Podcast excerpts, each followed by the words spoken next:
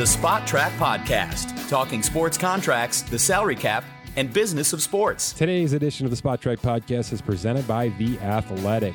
Visit theathletic.com slash spotrac. Get yourself 40% off. Download that app.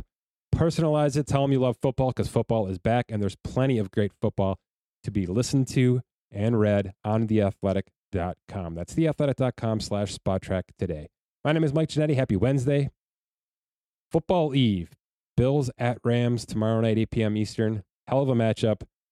Plenty to talk about in terms of the NFL. We do that a little bit here, and then actually we'll switch of gears to fixing some of these things in terms of players' ability to get contracts, the franchise tag scenario, some of the NBA uh, designated player situations, and how we can have multiple conversations across baseball, football, and basketball with maybe the same problems happening at the same time, and just some thoughts between Dan Soemann, Scott Allen, and myself about how we can address these, maybe some ideas with the franchise tags, rookie contracts, wages, things like that. But uh, a really, really big uh, discussion at the back end of the show in that regard. But first, Super Bowl winners in the past 10 years, how they look from a cap perspective, how they look from a dead cap perspective, how they look from a betting perspective. We go through some numbers in terms of, you know, players that I think we're underselling right now brand new free agent contracts. Maybe the, the rust has worn off a little bit. Maybe they didn't have the best preseasons, or maybe there's other players in the rosters that are overshadowing them right now. Dan Soemann brought some great names to talk about in that regard Rams, Jaguars, Bills, things like that. And then, uh, like I said, we get pretty uh, hot and heavy in terms of designated players across multiple sports and how the leagues currently deal with them and maybe how they can start to deal with them in the next 10 years or so. Hope you enjoy. All right, guys. NFL week. Let's start with the NFL. Um, we've kind of run the gamut on this, right? Some over unders, some some gambling thoughts, certainly the uh, financial side of things, and some recent contract extensions. Dan, you put together another list here um, that we can certainly build on here as we talk it out of recent free agent contracts that you know may not be the biggest deals in the world, but you think from a location standpoint, from a destination standpoint, and now looking at these rosters heading towards Week One, there's at least some fantasy availability, which could turn into big time production because of the lack of depth around them in various positions, which could lead to big years, which could lead to even bigger contracts in the future, right? Yeah, basically, what I was trying to do here is um, look at situations that the public might perceive um, having some uncertainty and not really knowing where targets or touches will go, and sort of just looking at the contracts that were uh, given to certain players, um, to, to sort of rely on um, you know using that as a, a signal um, that they could be set up for for more fan more usage and fantasy production um, than people give uh, initially give credit for. Yeah, I like this quite a bit. Um, I I have more names in my head, but obviously the Christian Kirk stuff is it's going to be viewed under a microscope this year because that was like the first big contract that hit that made us all go, "What the hell's going on?" Right with free agency, and then 17 wide receiver contracts later, it now looks exactly where it's supposed to be at 18 million a year. And I feel like that's not getting enough credit. It it, it yeah, smacked I, us in the face, but now if we actually go back and calm the hell down a little bit, it's perfect. Yeah, and like football Twitter is still in like LOL mode. So that's that what I'm contract, saying, right? So you yeah, you should bring it, some common sense to this year. yeah, exactly. So when that contract was signed, I think a lot of people were like, "Well, Christian Kirk, he really hasn't done that much in the leagues, pretty unproven. Um, which I think was more of a situation, uh, a situational um, type of thing, rather than like the player being not talented at all. Mm-hmm. Um, so when he, now he leaves um, Arizona, which was a, a, fine offensive situation, but you know, kind of log jam in the receivers there, um, and he goes to Jacksonville, which like nobody is high on them right now because of more more so because of recency bias with all the Urban Meyer stuff last year and what a train wreck everything was. So um, he goes to Jacksonville. I, I think people are just down on him, down on Jacksonville because of last year, and and looked at the contract and just immediately thought it was a bad contract. Well, if you've if you've watched any of the preseason or seen any numbers here, he is the bona fide number one there. Mm-hmm. He is the offense is pretty much going to run through him in a lot of ways. Um, I, I think he had like 18 targets through like uh, uh, like 20 minutes of uh, preseason play or something like that, it, it's pretty obvious that um, Trevor Lawrence is going to look to him. Doug Pederson is going to look to get him involved in the offense. Um, and really beyond him, it's super uncertain. Uh, you know, you have a 30 plus Martin, um, 30 year old Martin, Marvin Jones that, um, you know, I, I don't really know if we're counting on much out of him. So um, I think, um, you know, despite the early, you know, the criticism of the contract, I think there's potential um, for him to have a massive year, eh, you know, just by looking at the money that they they dedicated to him. So, so. two two things on this, and, and it's the Jaguars as a whole. I would add Evan Engram to this exact same list for almost the exact same reasons. I think he's coming off a shit situation in New York. He's got talent. He showed a bit of a ceiling there. I, I think he's going to expand because it's really just going to be him and Christian Kirk in terms of big time pass producing catchers out of the back out of the backfield there. And two, why can't this be if, if Trevor Lawrence is going to be the next Andrew Luck, and I still think there's plenty of time for that to evolve, why can't this become T.Y. Hilton? Isn't that a, isn't that a ridiculously decent comp for Christian Kirk? What he could be now with with an actual number one availability given to him. Yep, I totally agree. I'm I'm big on Kirk this year. I like him in fantasy in terms of where he's going. Yeah. Um, I, I included the line here on FanDuel. He's um he's 850 receiving yards, four and a half receiving touchdowns. I do like the over on both of those if he is going to be the focal point of this offense. I, I um, you know, barring injury, I don't really see, which is always on the table, but I don't really see how he um at least isn't isn't right there with those numbers. Scott, I'm going to throw a curveball into this conversation because it's going to be in your neck of the woods there near DC there, there's not much to talk about with the Commanders outside of what the hell they, are they doing with Carson Wentz. And by the way, that's still the headline. it was my headline six months ago, and it's still the headline. But the McLaurin contract was good, and I think everybody loves the player now, loves the contract.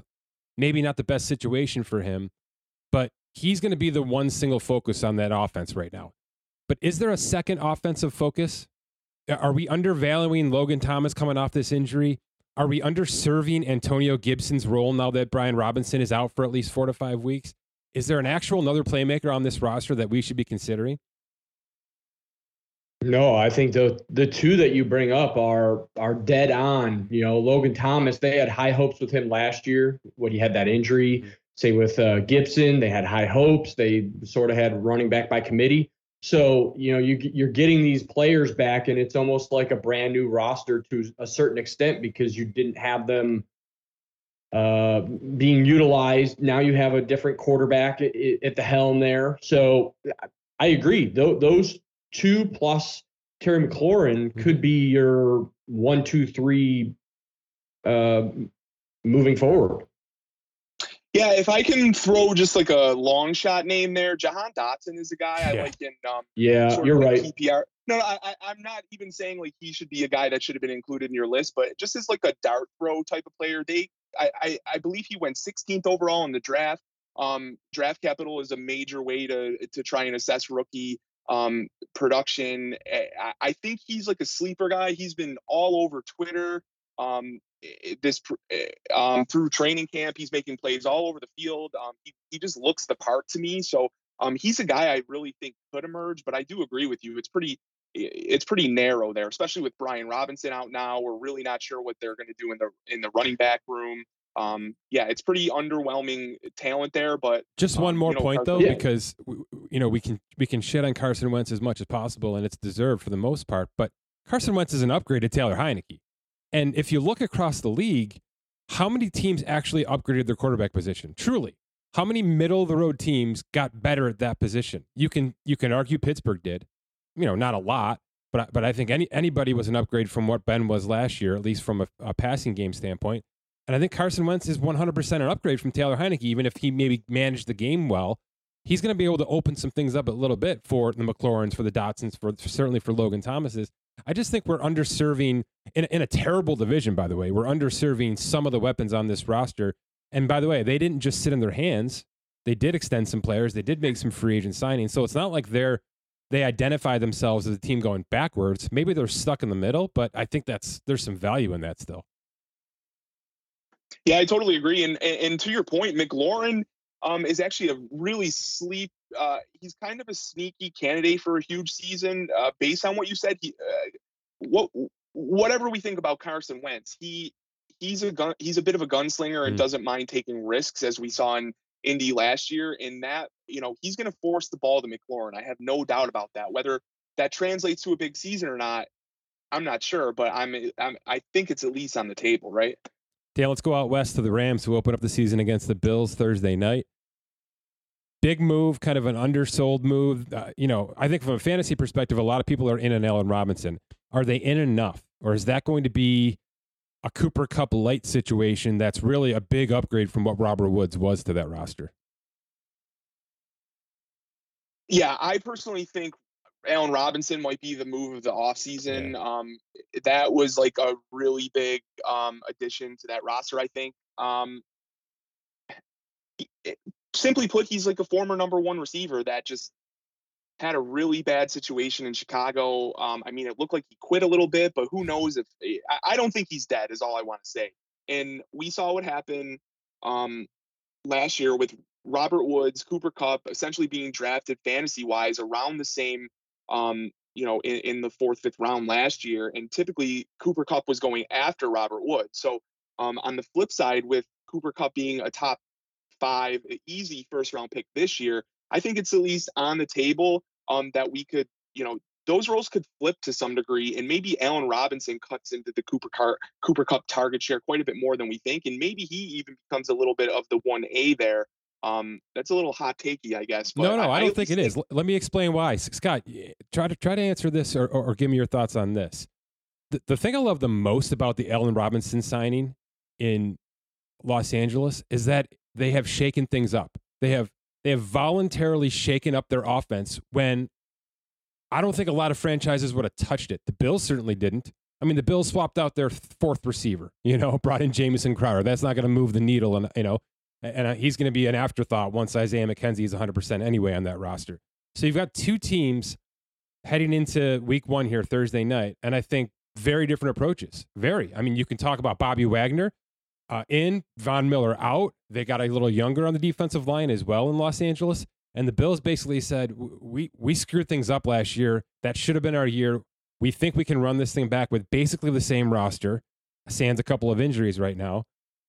Two different approaches. Do you have more faith in one or the other here? No, both are viable options. The Rams, you know, they don't want to be complacent. They want to at least upgrade where they can. Uh, Bills, they did some upgrades, but they, for the most part, have signed uh, their own own back or extended. You know, the Von Miller was probably the, the biggest addition to that team, but you know, we've talked about this in the past. You know, we talked about the Bucs last year and how they were trying to run it back, or we talk about some of these other, you know, franchises in other leagues where they shake it up completely or they keep things the same. It just depends on how the, the coaching staff and the GM feels that everything's going to be put together and how good and if the chemistry. how good is the eh, eh coaching staff to be able to handle that? Because that's one of Belichick's secret sauces. You know what I mean? Right, absolutely. So if, if they feel the Allen Robinson addition is a, a huge upgrade over an OBJ and, and anyone else they could have brought in, then yeah, you have to take that chance because you, you in a league that is extremely fluid, uh, and this team is absolutely that because they've made trades and and everything else under the sun. Um, if if it's going to get you over the hump again because you think you needed to uh, do something to get one inch further than the next best team, then you've got to do it. Yeah, it's two things. A, I just think it's it's good for business, obviously, but B, you know, now they've got to think about defenses have to think about how to game plan Allen Robinson versus looking at tape from last postseason and understanding how things worked out with the with the receivers that were there. There's obviously that. Um, Dan, back to the Bills real quick because obviously, how, how do we not talk about this team heading into the regular season? Did they do enough? Because if I sit here and actually think about the offseason moves for the Bills. Obviously, it was a lot internal for the second year in a row. Von Miller is really the single outside addition that they made to, to this, I don't know, starting 30 or 35. And, and obviously the punter position has, has transformed, but that's for obvious reasons. Um, couple of draft picks. The cornerback's going to start. James Cook's going to be a major factor at some point in this season in the running game, but you know that's a dime a dozen situation with running backs. Are, is there is there a complacency concern here with this Buffalo team, or do you think that there's so much juice? And by the way, new offensive coordinator, you know, in, internal offensive coordinator, but it could shake things up there as well. Do you think they've got enough pieces without adding things externally, like the Rams have done, to bring this thing to the finish line? Yeah, I I truly do. I know what you mean. It's a valid point. Um, they did outside of the Von Miller move, they didn't really make any huge splashes. Mm-hmm. Um, but they really didn't need to, and we saw that. I mean, everyone knows the, how the season ended, right? With the Chiefs game, it was a wild shootout. I don't think anyone came away from that saying, "Wow, we need to remake X, Y, or Z," unless you wanted to focus on the defense, which was really just like an all-time bad run out. Um, you know, in the last few minutes here. So I think they did enough. What I particularly like is I feel like the moves that they did make were very finesse moves and they were very like role specific.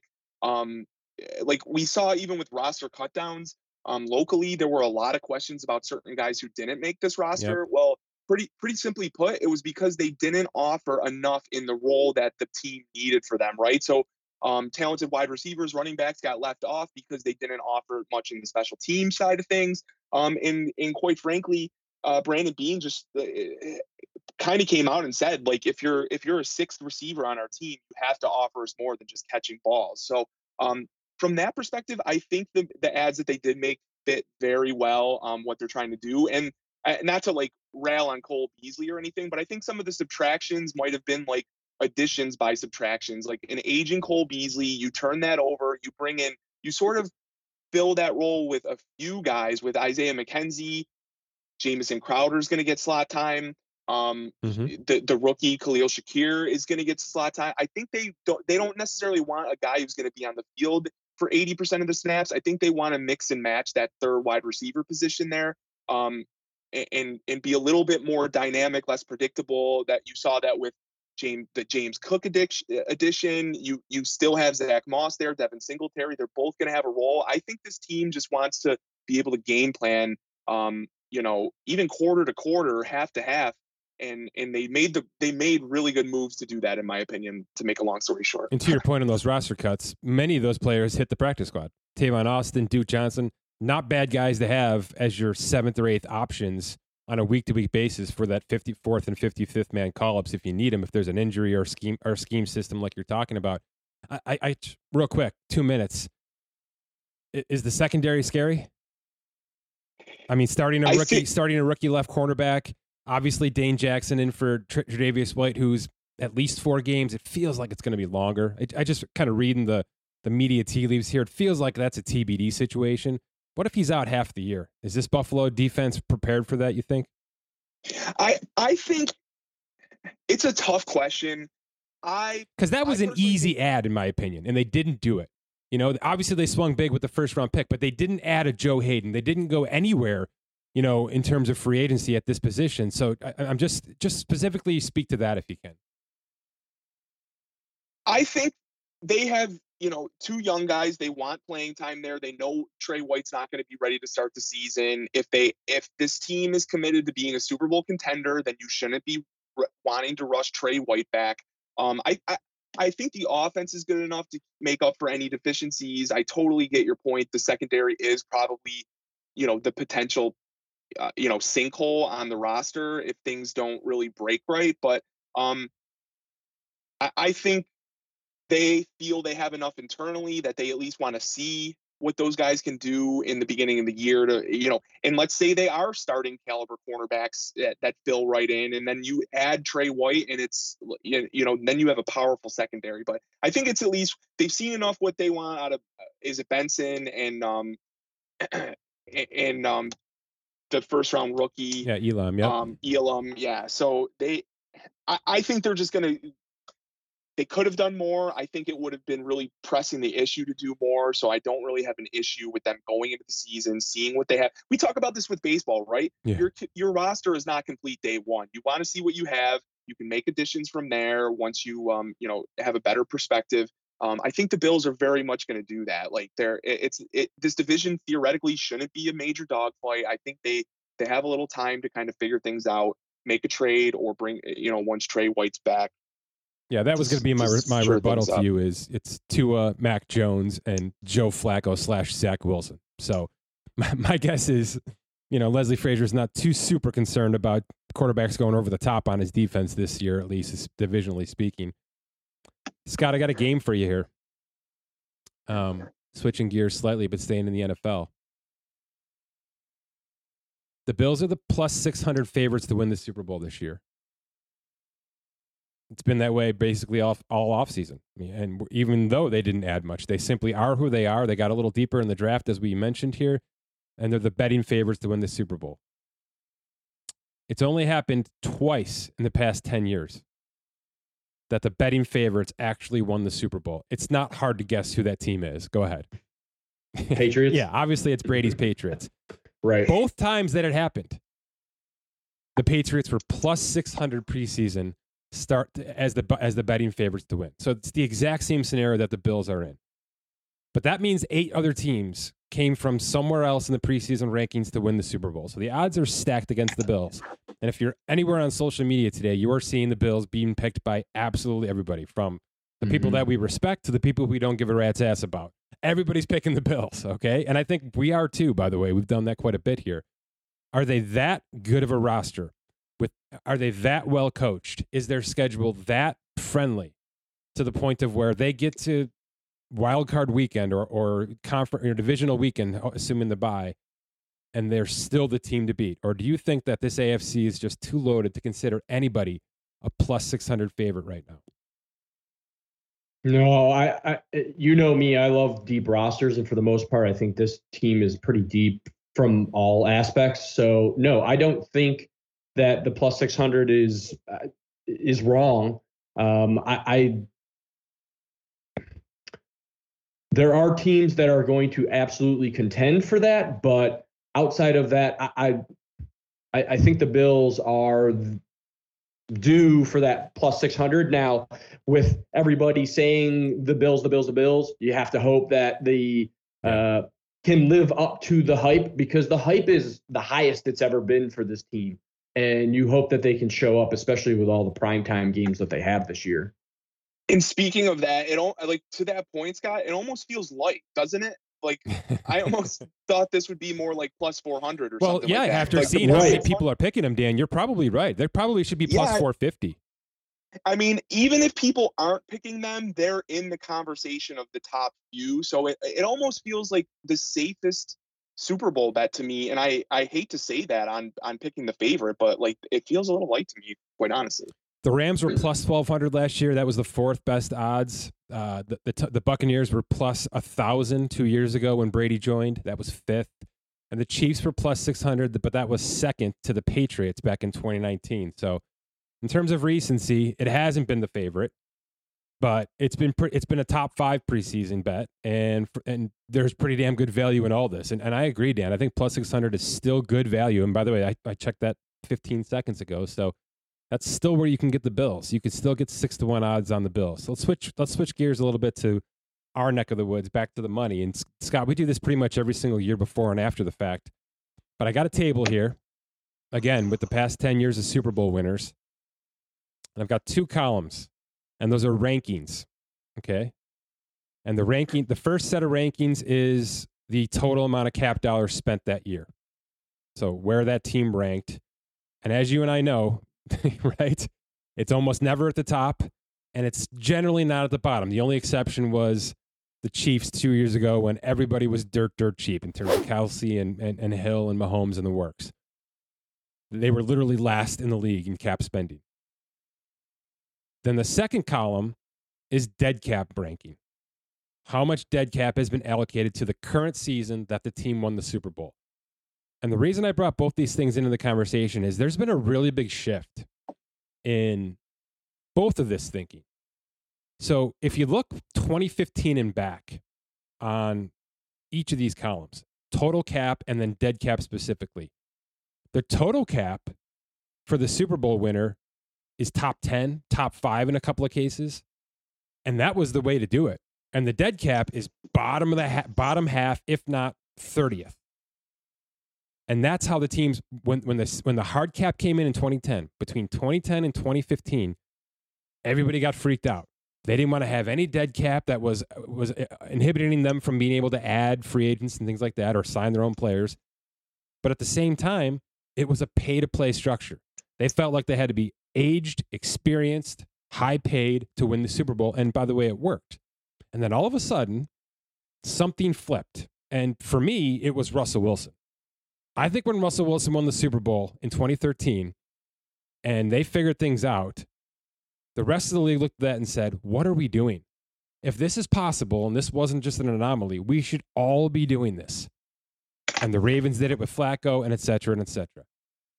So I think the first five years of that CBA and the last five to six years of the CBA are complete 180s because now everybody's looking for value. Whether you're the top contender, whether you're the betting Bills, or whether you're the, you know, the Atlanta Falcons looking to completely retool this thing for next season. And the dead cap has flipped on its head along with it. The Rams won the Super Bowl last year with the fourth amount of most amount of dead cap in football. Unprecedented for a hard cap league. Completely unprecedented because it wasn't about who was being paid on their roster. It was more about who they replaced on that roster, right? Todd Gurley gone, Brandin Cooks gone, Clay Matthews gone, Jared Goff gone. That's what mattered the most. And teams are basically saying out loud in front of us, we can do this thing in four months and win the Super Bowl. We can fix our problems in four months with trades and free agency and draft and win the Super Bowl. There's enough availability, there's enough talent in each draft to get this thing done. So we every year you put these numbers out and you end up giving me the, the bottom numbers, which is the median that these two columns fall under. So the median for the last 10 years is 12th in, in cap spending and 14th in dead cap spending. I'm going to tell you right now there's a team that is 13th in total cap spending and 13th in dead cap right now. Literally the exact same ranking for both categories. You guys have three guesses each. Who is that team, and should I bet this team to win the Super Bowl? Well, the way you phrase that, it's not the Buffalo Bills. It's not the Bills. In fact, I'll give you a huge hint. Is it the Minnesota Vikings? It is the Minnesota Vikings. wow. It is the Minnesota Vikings, a team we've talked about quite a bit. And I know we Kirk. Cousins is getting some sleeper MVP talk, but that, Scott, every year we try to find teams based on these rankings that we should yeah. bet because more times than not, the middle of the road works out in this regard. Well, they are middle of the road in the two categories that we care about most.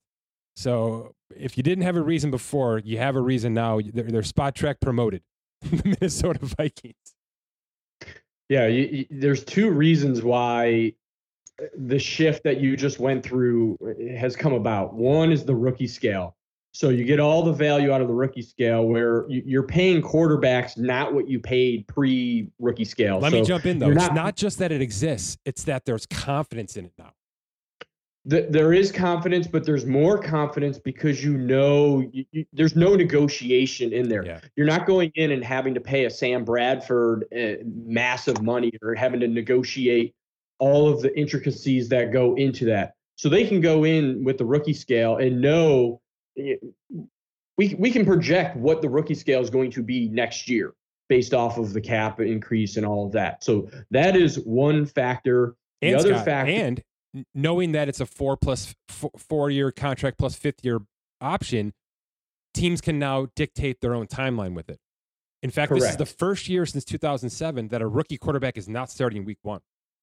This is the first year that a, a, a year one rookie will not be taking the field in week one which means A, it wasn't a good quarterback crop. We know that. But also B, especially with like a Kenny Pickett, there's no need to throw him out there to the Wolves because we have him under this team control. We have this value, not just for this year. We have this value for five years, six years if you t- count the tag like Lamar. So they can budget their own timeline with these with the rookie wage scale, even at the quarterback position. Yeah, yeah, absolutely. Which goes to my second point is that is why teams are not afraid to go to the dead cap route and knowing that the cap is going to go up every year and you have rollover teams are not afraid anymore because of the value of the rookie scale whether it's for quarterbacks or not and the rising cap they know they can just push it down the line. Or that, that's why you're seeing teams like the Buccaneers or the Pittsburgh Steelers changing the way that they've done contracts over the last few years because they know they have to operate in a different standard than they have in the past. And if they can shift that dead cap down because they're going to get the value out of the quarterback or running back or wide receiver or defensive player, whatever it might be, you know, it, it's in their best interest to do so. I mean, I look at the list that we have here, and like you said, Russell Wilson with the Seahawks. Mm-hmm. You've got uh, the Eagles had uh, yeah, Foles for a while there. Foles for a while. Mahomes. They, uh, but even even before Foles, it was um, uh, Carson. What, Carson Wentz was there on the rookie scale. You got the Mahomes. So you have teams that are able to operate differently, knowing that we're 10 years into this rookie scale. They're really starting to manipulate it to their best interest. Dan, is it a problem? No. no. I mean, are we going to get into a baseball situation in this league where 0.5% gets paid and 99.5% just has to deal with six years and then figure it out year by year? Well, not to go into a whole new conversation, but it's I, I'm actually going to step back on what I just said. When you phrase it like that, yeah, the Russell Wilson stuff with the percent of the cap, yeah, that's going to get that is going to get. Well, Watson's even the, worse. Don't worry. Watson's going to be even worse, especially when they restructure him again, and it's going to happen. So yeah, it's going to get scary. I mean, you're going to be talking about players that account for almost 30% of a salary cap at one position when you need 53 to 55 roster spots plus IR mm-hmm. plus practice squad, right. right? I mean, it's it's just not eh, what the NFL is trying to put together from a roster standpoint and then a hard cap standpoint. You can't compare this to any other sport we, we, that we cover, that anybody covers. It's just its own beast. So you can say that the cap is is isn't real, and you know I'm happy to play those jokes every single offseason. But at some point in time, good teams get tripped up by this, and we're going to see it happen. If the Saints are who I think the Saints are this year, you're going to see them completely rip this thing apart, completely. And and I know that's not their style, and I know that's not the Eagles' style, and, and maybe that's not the right example right now for this year. But good teams can only do this for so long, and the Bills are showing this. The Bills are only going to be doing this for three, four years. Even if Josh Allen remains the quarterback, it's just the way of the world. So, so Dan, we actually are going to transition to this point into a different conversation that Scott and I have had quite a bit offline, and we've been dying to get this thing in front of the microphone. It's an NBA conversation we've had about, you know, and, and look, none of this is really viable to any upcoming CBA. We're not, we're really just kind of spitting into spitting into a microphone here. But to transition smoothly for where we're headed here, Dan, you know, what happens when a, a restructured Deshaun Watson accounts for 65 million of cap dollars in 2024 or in 2025? and the salary cap is only 240 because they had to pay back COVID payments and things like that, and the league didn't want to adjust things too high and get into a balloon standpoint. So what happens when one player is truly almost 35 to 40% of the salary cap? Do you see a need in any sport? This could be baseball, this could be basketball. Let's take let's take the top 3 here, baseball, basketball and football. Do you think there's going to be a growing need to have some sort of designation for players like this who are so far different than anything else that the league has, right? The quarterback position is in its own room now, financially speaking, from a power standpoint, from from everything, negotiation standpoint. They're just in their own room. Should they be in a separate room when it comes to the salary cap? I think it's going to be almost impossible to split apart like that, right? Um, I know exactly what you mean. I I think it's just I think we're just going to get a clearer rhythm of quarterbacks being signed to rookie contracts and paid at and paid on a timeline where the rest of the roster is cheaper. I, I don't am I laying that out correctly? Like you are, but that's what worries me because because uh, yeah. because the higher that the that the next man up process in the quarterback position goes, the less the rest of the 52 other players are going to be able to handle, and that's just a right. fact. So is there going to be a breaking point here? Because and, and, let, and let me roll this into it too. And Scott, you can jump in when you need. The the way that the NBA has figured this out is, and it's the players that figured it out, is instead of trying to demonize one team, whether it's the team that drafted you or, or et cetera, et cetera, whether it's trying to negotiate with them over and over and over and over again to get the max dollars, to get their max contracts, they're simply bouncing around the league. We see LeBron doing it. We see Durant doing it. We see, you know, Kawhi Leonard doing it. Paul George doing it. All the big names, for the most part, have switched teams one, two, three times to maximize their pay, to maximize their ability to win, et cetera, et cetera. Smaller roster, way easier to do that. But at some point in time, and, and I think Scott, I see you coming with Durant a little bit. Is there going to be a ton of pushback on all this movement? That's good for us and good for business, but is it really good for the sport? Or should there be a system in place for baseball and for football? And we'll go back to the teams that aren't doing this right now to say, look, we got to make sure that Josh Allen is a Buffalo Bill forever. And we got to make that easier on Brandon Beane to do that. And we got to make it easier on Lamar Jackson and the Ravens and easier on Aaron Rodgers and the Packers. And yes, these guys, I'm not taking cash away, by the way. Okay. Aaron Rodgers can go make 50 million any anytime he wants. But should it be easier?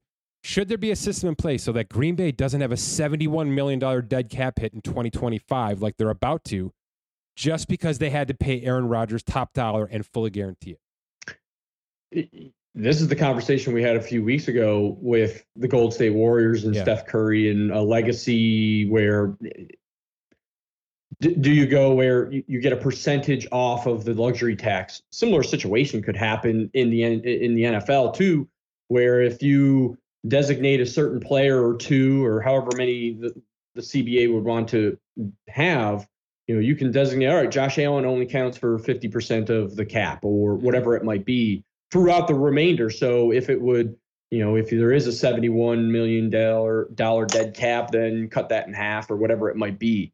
Um, we might be getting to that point because you know Dan was talking about in, in, with the cap going up. We had this last week where I mentioned the NBA cap is just going to keep going up and we're going to have 70, 80 million dollar salaries in 10 years if things keep going in that trajectory trajectory. Yeah. You know, same thing in the same thing in the NFL. If the cap is going to keep going up, the dead cap is only going to get worse, which means the salaries are only going to get worse. So it, there's going to have to be a breaking. And if the breaking point is doing like a soft reset where you're able to do some kind of legacy uh, you know relief mm-hmm. on on cap then that might be the way uh, that the a league has to go um, and and obviously we've never seen this happen really in any other sport outside of the MLS which has a designated player where three players don't count against their salary cap um, but other than that you know this would be something new. And I wouldn't be surprised if, you know, the NBA was proactive in doing something like this because they've been proactive in that retrospect with maximum salaries and that kind of stuff anyway. And they've got a, a CBA opt out coming up too. So there's going to be and they do that, that, stuff. Yeah. Right. Exactly. And, and, it, and it will because with the whole Golden State situation yeah. that just happened and the amount of tax that they're going to still pay over the next two years if they retain all these players and then extend some of those players, it's going to be even worse. So it's it's going to be at the forefront for sure. Yeah.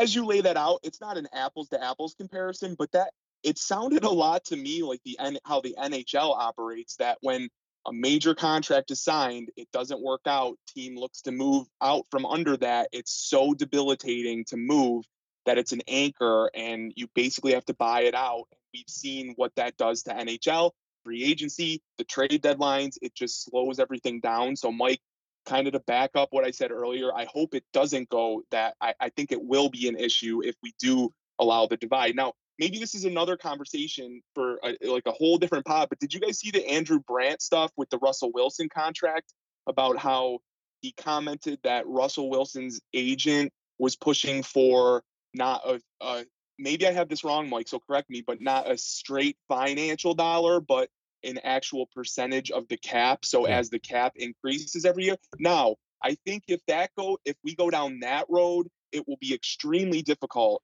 to manage a, a roster with an increasing quarter because really the only value now is almost immediately if you sign a quarterback tomorrow to a major contract, it might look bad today, but it only looks bad until the next quarterback signs the next bigger contract. And two years down the line, it looks like Josh Allen's contract is going to be a value when all when Deshaun Watson's contract is getting signed, when this Russell Wilson contract gets signed. So I think the value portion that is left for teams to sort of grasp onto is when the cap increases and you already locked in that quarterback at that stagnant price. But if things change to the point where that price escalates every year based on the cap level, that is going to create a lot of issues down the line, in my opinion. I don't know if I Can just I, like ripped off a whole so you, thing, you, you, just, might be able to lay that out. You better. put it on. You put the softball on a tee for me here because I was about to dive into this neck of the woods a little bit, and I think I can cap this off for us nicely, and then we'll transition Scott into one of your thoughts from before. Um, it's always been hilarious to me that the one financial restraint or benefit that the NFL offers is a salary cap decrease for veteran players that make the minimum salary. So, so in other words, the NFL says, all right, go sign a 36 year old linebacker and pay him a million dollars, and then it only costs 800,000 on the cap. What the hell good is this doing? Outside of, by the way, giving people jobs, which I understand that's a, that's a benefit. We want the 36 year old to be able to get the job if he can get it. But that's the only, you know, incentive financially speaking that the league, that the CBA offers players and teams, you know, advantage wise. What if it worked the exact opposite way? What if I'm tapping into what you just said, and Andrew Brandt has said quite a bit. He said it with Aaron Rodgers as well. Um, number one, in order to in order to to proceed what I'm about to offer here, the NFL has to lay out salary cap values, future salary cap values, like baseball does, like the NBA sort of does. Scott, you kind of know where it's going next year and for the, the year after that, and they do that on purpose for team budgeting but also because players' contract extensions rely on what the salary cap is because it's a percentage of the cap for the maximums. So the NFL makes so much goddamn money. It's a joke that they have to wait and see how their revenue rolls out. Oh, we got to see how much came in from beer sales and from parking. Shut up. You're making $80 billion, right? And you're grossing 80 billion a year. You made 40 billion when the freaking world was shut down from COVID. And yes, we, we're going to have to pay some of that back. But can we just stop? Like football's not going away. The NFL is not dead, right? Concussions aren't stopping anything. They're going to make a ton of money. So let's just lay out the next five years worth of salary caps. And then from that, now that we know, and by the way, we can give a little bit. If it's got to go up or down 500, 600,000, fine. But this is going to be the ballpark salary caps for the next five years. If you are Russell Wilson. Let's just say I'm I'm Justin Herbert and I'm an MVP this year and I need a contract extension next offseason. And I want to be the first player to go up and get the maximum percentage of salary cap situation.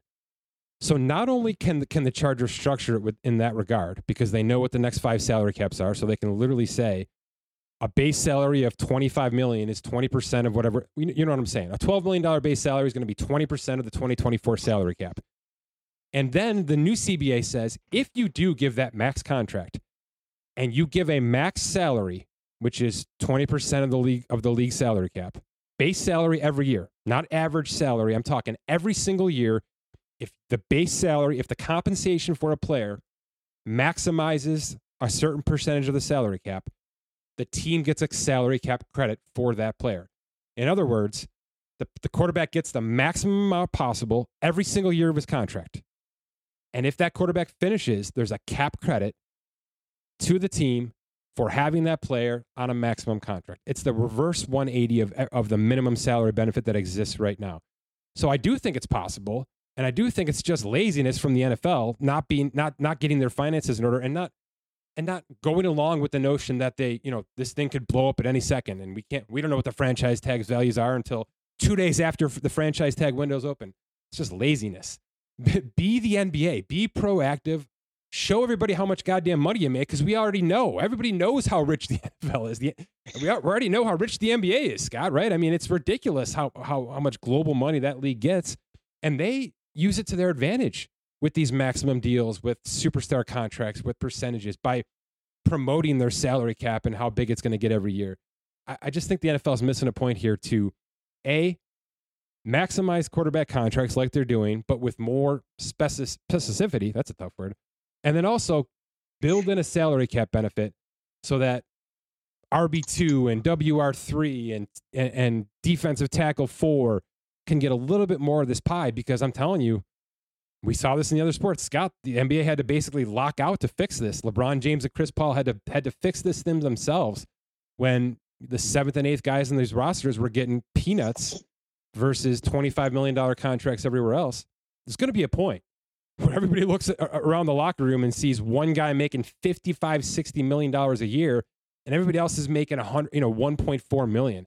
And that's just not good business. It's not good for the sport. It's not good for anything. So I think these kind of creative ideas have to start coming forward. And uh, and just the transition, Scott, why don't you lay out the idea you brought to the table about rookie co- rookie contracts and specifically the Lamar Jackson situation, and we'll finish on this thought. Yeah, so I, I had this thought of Lamar Jackson was an MVP, and Derrick Rose on his rookie scale was a MVP. So I was meshing the two of all right, what if in the in the NFL they had some sort of rookie designation where if since Lamar Jackson won MVP, there was some sort of special rule for players that do that. Now I know Lamar Jackson is you know one of zero right now, uh, a one of one with winning the MVP in a rookie mm-hmm. in a rookie scale season, but it, it with the rookie value, it, it, may happen more and more. I mean, if Herbert or Joe Burrow you know, it may come down the pipeline. So in the NBA, if you win MVP or you are all NBA first, second, or third team, defensive player of the year, you can trigger a designated status, which we've talked about with Luka and Trae Young and and Zion. If they if Zion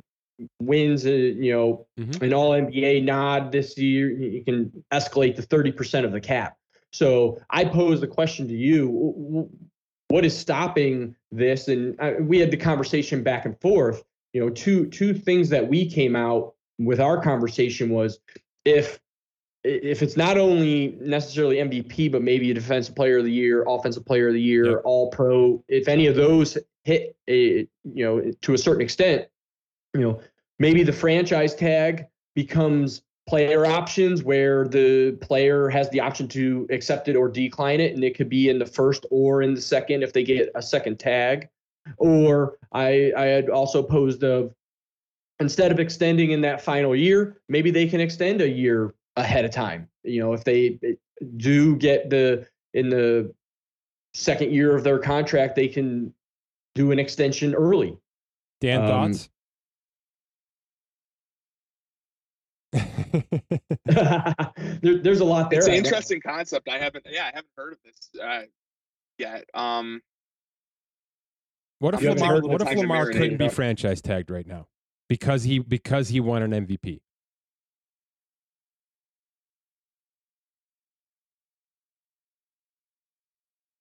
Is it, I wouldn't is it the worst thing in the world? Well, I tend to think no for a quarterback because I think it's a lower risk, higher upside financially. So like, mm-hmm. um, you know, meaning you he can would, slap a meaning he would meaning, want the franchise tag. Well, meaning he would be more okay with it, like than a run. You know, we see running backs who really don't want it because they want to secure a long term deal. I think quarterbacks are a little bit more comfortable playing year to year on, and not to mention the the the franchise number is like way higher for a quarterback. So, so that's so, what I mean. So um, Dan, that's why we made it a player option. Instead of just saying, okay, winning the MVP right. during your rookie contract doesn't take away the franchise tag.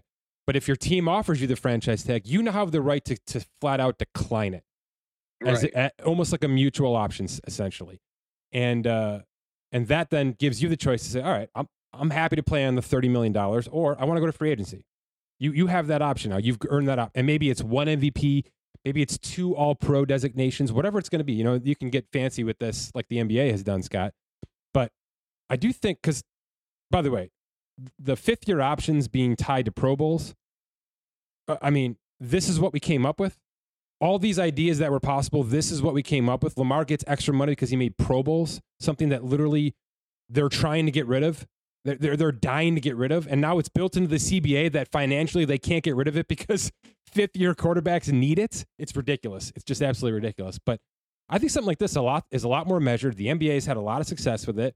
You are promoting superstar players to a more money and b more spot, you know, a bigger spotlight for sure. Because you know now it puts more power in in his hands to say, if I'm Lamar Jackson, yeah, I, I love the 122 million dollars on tags over the next three years. Let's let's just stick this route. Or you're right, if you're uh, you know, James Conner, who, who or Kenyan Drake got a transition tag a couple of years ago.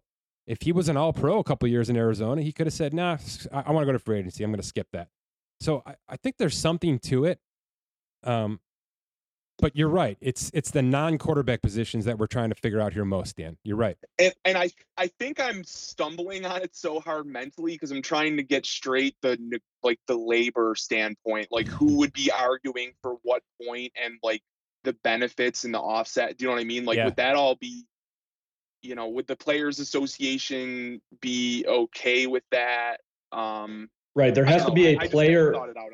There has to be the player incentive mm-hmm. for it, and, and not the the team side. So in the NBA, it helps because it's tied to the max. You know, you can go 25% or 30%. Uh, so you're right. The the non quarterback, but that's where I added in the all pro designation because yeah. that way if you're if you're a, a, safety in your rookie year that has in year two and three had all pro designations, then you would trigger whatever incentive for, for a player, how, whatever they would come up with. Maybe, maybe it is a percent. Maybe it's a, a, higher percent than the franchise tag or whatever, or you mm-hmm. you get locked in automatic dollars for your fifth year, or it, I, I just think it's a, a, interesting conversation with everything that's going on with Lamar, and you know he did make the MVP, which is where Derrick Rose. This rule came out of Derrick Rose winning the MVP in his rookie year, and now look at what is is spanned off into. We've got the maximum, you know, designated player extensions and designated rookie extensions, like Luka being triggering it a year early. We knew he was going to make 30% of the cap and so, you know, if we have these incentives, then especially for the non-quarter non-quarterback positions, then that just helps rise the finances. If, if there are franchise tag players getting hit, then you know that may help because maybe it's going to make those average salaries higher.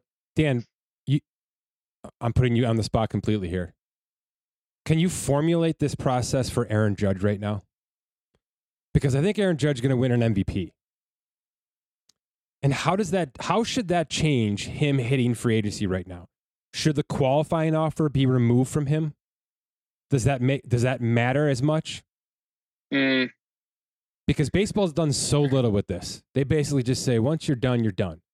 I mean, you can talk about the rookie war situation and how there's going to be some benefits. That's that's all good stuff. I mean, I'll take anything at this point. But there's you know, and by the way, it can come back to bite you in the ass too, because Kris Bryant won an MVP. that was a disaster. Cody Bellinger, that's been a disaster. So there's certainly examples of, you know, in those six years, players having one great year and then never getting to the finish line with it. But should baseball be doing something similar to to? And by the way, should it be some sort of advantage to the Yankees keeping him, or should it be some sort of advantage to Aaron Judge maximizing his potential to make money elsewhere?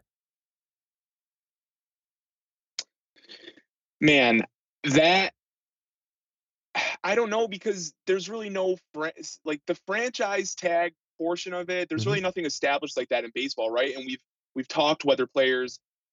I mean, we've seen a major shift in players wanting to go shorter term, higher AAV to keep the flexibility. I think what you're trying to say is you can internally build that flexibility in by by using a franchise type system where a yeah. player can opt out, opt in, stay long, stay. Um, so it's Aaron Judge, to answer your question, if this came up and there was some sort of, you know, process in place for this, I think Aaron Judge is turning it down regardless. I mean, the guy's trying to go get a massive deal, right? Yep. But maybe maybe a generational player isn't the best example for me to like kind of uh, think. Is it as easy with, as but... because you're right? There's just no restrictions after six years. Is it as easy as saying the MVP is going to get him paid, so it doesn't even matter in baseball? Um, Because Kris Bryant still got 182 million dollars, even though he's a bag been a bag of sand for two seasons. right, right. Um, yeah, I mean, I, I it's hard to say because the quarterback is just so unique. It's unlike any sport in baseball. I don't really or any other sport. Um, I think baseball gets difficult with the like even a franchise tag thing, trying to assign values to specific positions when players play all over or infield utility or only corner outfield or so, so I I'm like trying to think through all of those processes, but to like simply answer your question, um, You can say no. I, I- think no is the answer. Yeah, I think it's difficult. I think it would be very Yeah. difficult, and I and I don't think it would change much for Aaron Judge I agree. specifically. Now, you want to talk about Max Scherzer or Jacob DeGrom or somebody like that who was specifically towards the end of their career targeting a short, like it's not targeting, it's just the timeline of their career is a short term dollar or short term contract with a high AAV. I mean, that might be the better test case for it.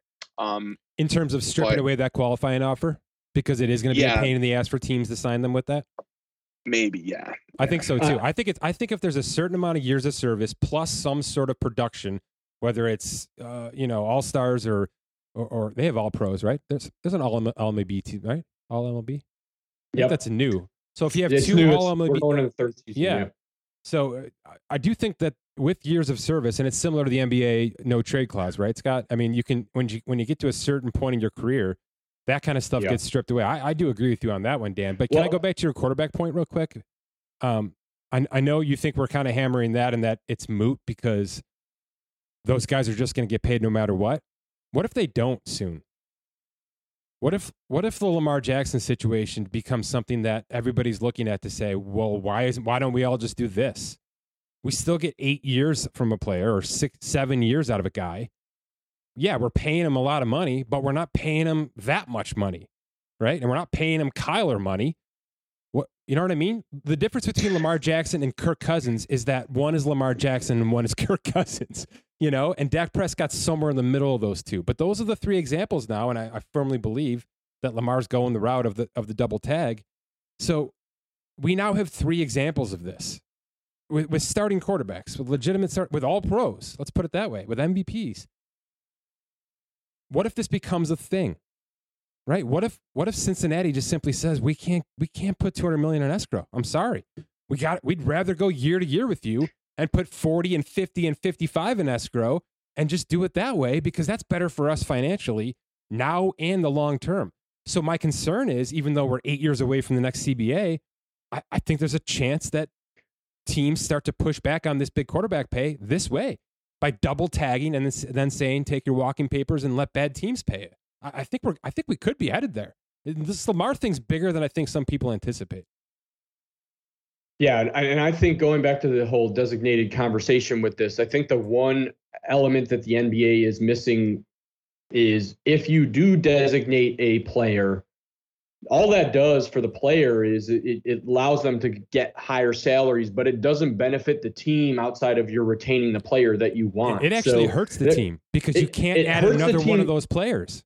Right. It, it it hurts the team quite a bit because now we're talking about, you know, 50, 60 million dollars. There's no relief there. So it's almost to the point where if you actually designate a player with that designated tag based off of the criteria that they meet, you can sign them to that high value. But then again, like we were talking about before, 50% discount, 75% discount, wha- Yeah. whatever it might be. Similar conversation with Lamar. If if these rules were in place and you actually quote unquote designate him as your player, you can sign him to whatever, but then it helps you financially from the team side. So the player is getting paid, but the team is not necessarily getting a hit. And uh, with your judge conversation, that's where, all right, judge meets a criteria, he gets the MVP. We're going to pay him, but it doesn't hurt our luxury tax, which is now what these high teams are trying to avoid to not have to pay. So, in that aspect, it would work out if he does win the MVP because we can pay him X amount of money and retain him, and it won't hurt our books. Whew. This is a uh, this is an eight hour conversation. It definitely is. we'll Yeah. get back to it for, certainly at some point in time. The, the good news Well- is that none of this can actually happen soon because all these CBAs are pretty brand new. And like I said, basketball might change some things. I'll just throw this out there uh, to finish. What, what if when Luka went 30% instead of 25 because he earned it? What if 30% was cash but 25% was cap? Yeah, that would work too. I mean, it's a it's a relief You aspect. pay his cap accounts for whatever it, w- it would have been if he was The just base. a normal superstar, but he still gets the double superstar money. This, you know, the the super Yeah. tax money. All right. Yeah, absolutely. And and I laid out all these rules with the designated players on an article today. So if you're interested in seeing in the NBA who is designated, what the rules are, uh, you you can go and take a look. Some of the conversation has come up in the past week or so with the Donovan Mitchell, why he, he couldn't be traded to certain teams. Uh, so that's all laid out. Yeah, and how Ben Simmons is holding Brooklyn over their knee. Yeah, good stuff. um, by the way, Lamar Jackson is 100% going to sign a contract before I post this podcast, right? Guaranteed. Certain to happen. All right, guys, good stuff. Thanks. Thanks. All right, my thanks to The Athletic. Visit theathletic.com slash spotrac. Get yourself 40% off that first year subscription today. For Dan Soemann and Scott Allen, my name is Mike Ginnitti. Thanks for listening to this edition of the Spotrac Podcast.